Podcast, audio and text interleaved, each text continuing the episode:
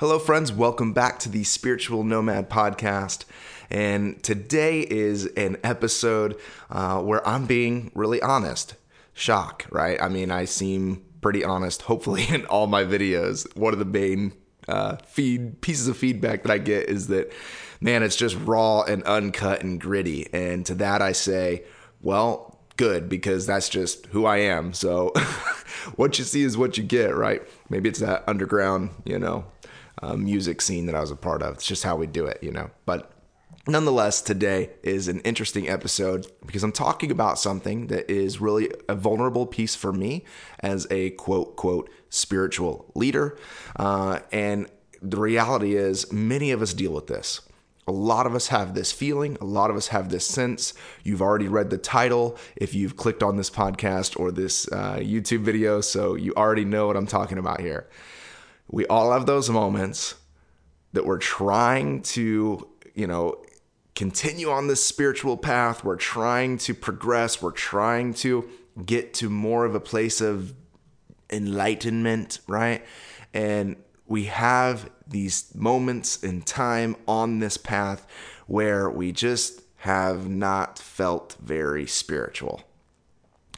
And it kind of is a major bummer to be on this path and to be seeking and to be working on your spiritual practices and reading spiritual books and being mindful throughout the day and trying to be, you know, the best, you know, uh, conscious parent and spouse and worker that you can be in the world. And then you're faced with the reality that some days just don't feel spiritual some moments just don't feel transcendent when we want them to feel like they are marked moments on our path. And so for me, I deal with this on a regular basis because I'm a human being.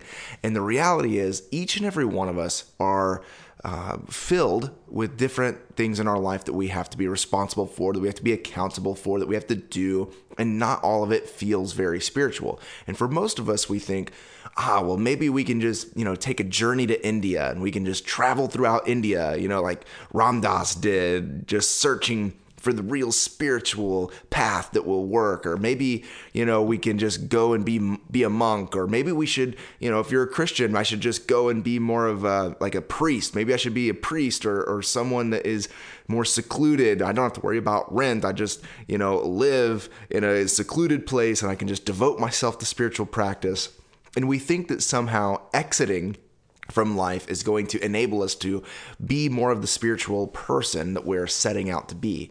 And so I think that that can work. And I think that that does work for some people because there's different paths for everybody. And for some people, that really, really does work.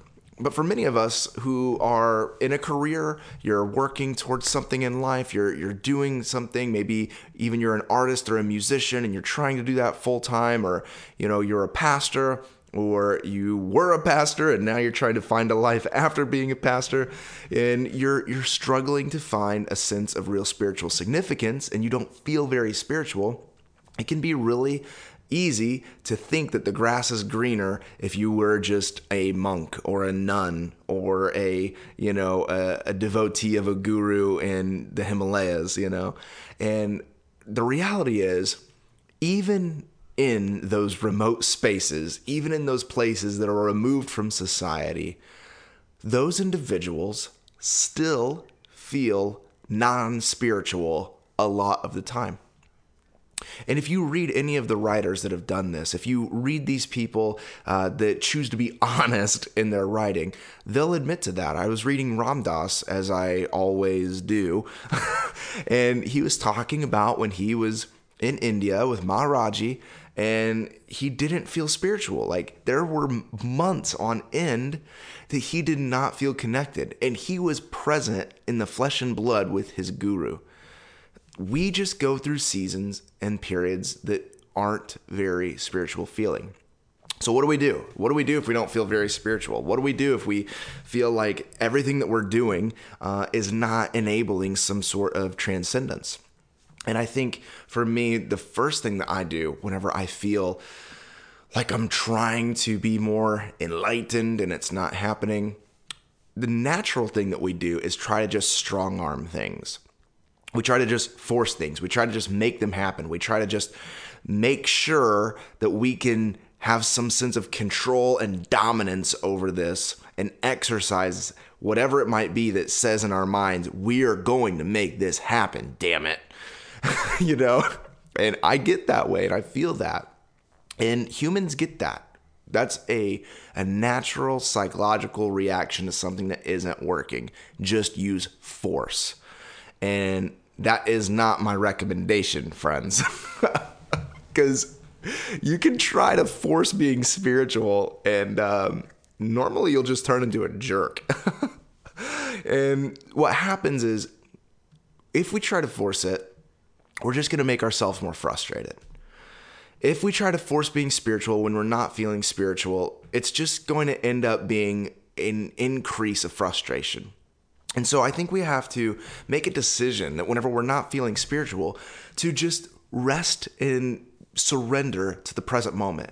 Well, what am I feeling that is making me not connected in this moment? what's going on in my head, what's going on in my life, what circumstances and situations are happening that are not uh, enabling me to be fully present and surrendered to this spiritual experience, whatever it might be. And so when we're listening to that, when we have an open ear for that, we can surrender to whatever it is. For instance, last night, my wife Lindsay and I were supposed to record a podcast and it was a hectic night with the kids. I have two kids. They're only 20 months apart, so this is that weird time of the year that they're one year apart, so they're ages four and five. We live in a 900 square foot tiny two bedroom, one bath apartment, and it gets freaking chaotic in there, you know? And Lindsay was feeling overwhelmed with the kids. There was, you know, dishes she was doing. There's some other things that she was processing in her mind, and she was just freaking overwhelmed and she was really excited to re- record the podcast with me. But it became evidently clear that that is not what the moment was enabling. It was not what was needed for her own spiritual growth in that moment. The last thing that she needed was something else to do on the list. And she was really wanting to, even. Like after we put the kids to bed, she's like, no, let's do it. Let's do it. I want to do it. I want to do it. And I'm like, yeah, but you know, there's a sense of force with that. There's a frustration that's attached to that. And so, what we have to learn to do is to have an open heart, an open mind, and an open ear to hear what exactly does my soul need right now. And maybe another spiritual practice to do isn't what I need for my growth. When you're not feeling spiritual, sometimes spiritual practice isn't the answer. That seems like such a paradox, I know. But sometimes when you are trying to pursue this path and things get in the way, a spiritual practice could potentially be something else that just puts you farther into a place of uh, abyss of feeling like there's just absolutely um, no hope. Sometimes spiritual practices can enable hopelessness. And that is not what we're after. And so for Lindsay, we decided let's just relax. Let's just take some time. Let's rejuvenate. Let's recharge the batteries. Tomorrow's a busy day. We'll take it from there. And you know what? Nothing bad happened, right? We think, oh, if we don't pray and fast and meditate and you know, mantra and do all this stuff that like bad things, you know, are going to set in and we're going to regress. And I will submit to you that even when you're not feeling spiritual, you are not regressing at all. As a matter of fact, some of the moments that you feel the most least spiritual are the places that you are growing the most that those are the places that you will reflect on and say, that moment that really sucked, that I didn't feel transcendence, that I didn't feel enlightened, I didn't feel like I was making progress on my path, those were the times that actually shaped me and formed me and gave me more of an understanding of my place and space and what I'm actually doing here in the world. That it's actually the unspiritual times that can promote spiritual growth. And when you trust that, when you surrender to that, when you give yourself to that, you're able to not force a spiritual practice whenever in that moment maybe you really need rest. Maybe you really need something that is not seemingly spiritual. And so something else can happen too, you know? Uh, so we can choose to force, we can choose to just strong arm something and make something happen when we're not feeling spiritual. But something else I would say that's even more damaging can potentially happen too. And when we're not feeling spiritual, we can have sometimes the tendency and the temptation to project a false spiritual front especially for those of us on Instagram and social media and YouTube, right? Or podcasting. We can feel spiritually bankrupt and we can project a sense of piety and righteous religiosity even into the world because we're scared that other people might see that we're not as strong spiritual beings as we've projected ourselves online to be and that we need to be something for someone else. And whenever we're anything for anyone else, we become bankrupt in and of ourselves. And so, when you're not feeling spiritual, the tendency to try to just project this sort of spirituality will always result in something void. It will always result in something that is empty and not life giving and will actually leave you in a place of having to do more work in your spirituality just a few more steps down the road. So, why pretend? Why act like we're anything other than who we are right here, right now? This is all that we have to give is who we are in this present moment.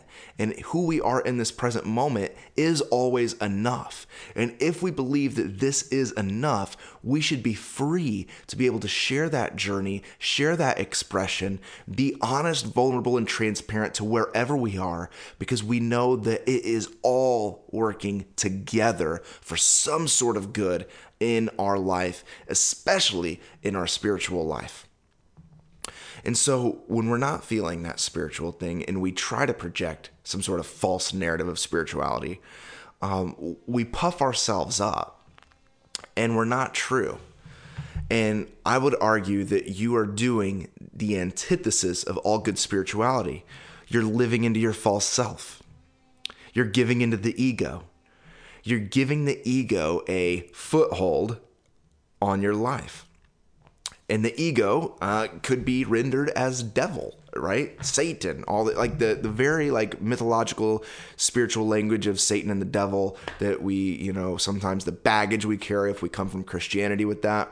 I would say that a lot of that the definition of the devil is the accuser the stealer the destroyer and the questioner of identity. Like all of those things that's what the ego does. It, it destroys us. It questions our path, who we really are. It questions and accuses us of not being the person that we have wanted to project in the world. And the true self, the Christ in us, says that all is fine. It's all there. It's all a part of the recipe. And that we don't have to project some sort of finished Pinterest illusion, that we can be candid to the reality of the being that is deep within us. And the beauty of this spiritual path and the beauty of Instagram is to share the authenticity of who we really are. But if you've scrolled for more than five seconds on a spirituality hashtag, you'll see people acting super spiritual and getting photo shoots that look super spiritual. And the reality is, a lot of that is what Ram Dass calls phony holy. It's a projection it isn't real. And my commitment with Spiritual Nomad and this whole project is for ridiculous authenticity because where I come from in the Christian world, we are dealing with a major issue with fakeness and plasticity in that world. We're dealing with people that do not want anyone to see what's really happening on the inside of their life because they have to maintain an image. They have to maintain something to the outside world to keep their status in the spiritual ranking in pop Christianity. And that, my friends, is not true spirituality. That is not real. And that is why you see pastors burning out. You see pastors giving up. You see churches suffering and hurting people all because there is a phony holy, because there is a projection on the outside of whatever it is that they want to be seen. Because the reality is, we don't always feel spiritual. And when we don't feel spiritual, we make a sense of a false projection to that. And it always, once again, results in a void and I would say even a destruction. And that's what we're seeing in the American church today. We've not been honest about our path. We've not been honest about our journey. We've not been honest about our questioning. We've not been honest about the answers that have found that have been good for us. And all of it is just building up this false self of a sleeping giant of a church. And so we individually have to take ownership that when we don't feel spiritual, listen to that. Rest, relax, take some time off, kick it. It's cool be honest with people around you that hey you know what? Like i was trying to meditate and you know it just wasn't happening you know? Uh, and it's okay.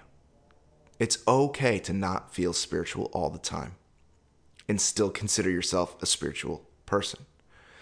And so i just want to finish with this last thought and if you're not feeling spiritual if you're not feeling like you're connected if you're not wanting to, you know, uh, or you're struggling with wanting to give in to whatever is, you know, at hand in your heart and mind, um, just keep doing whatever it is that you know is is going to be beneficial and helpful to you.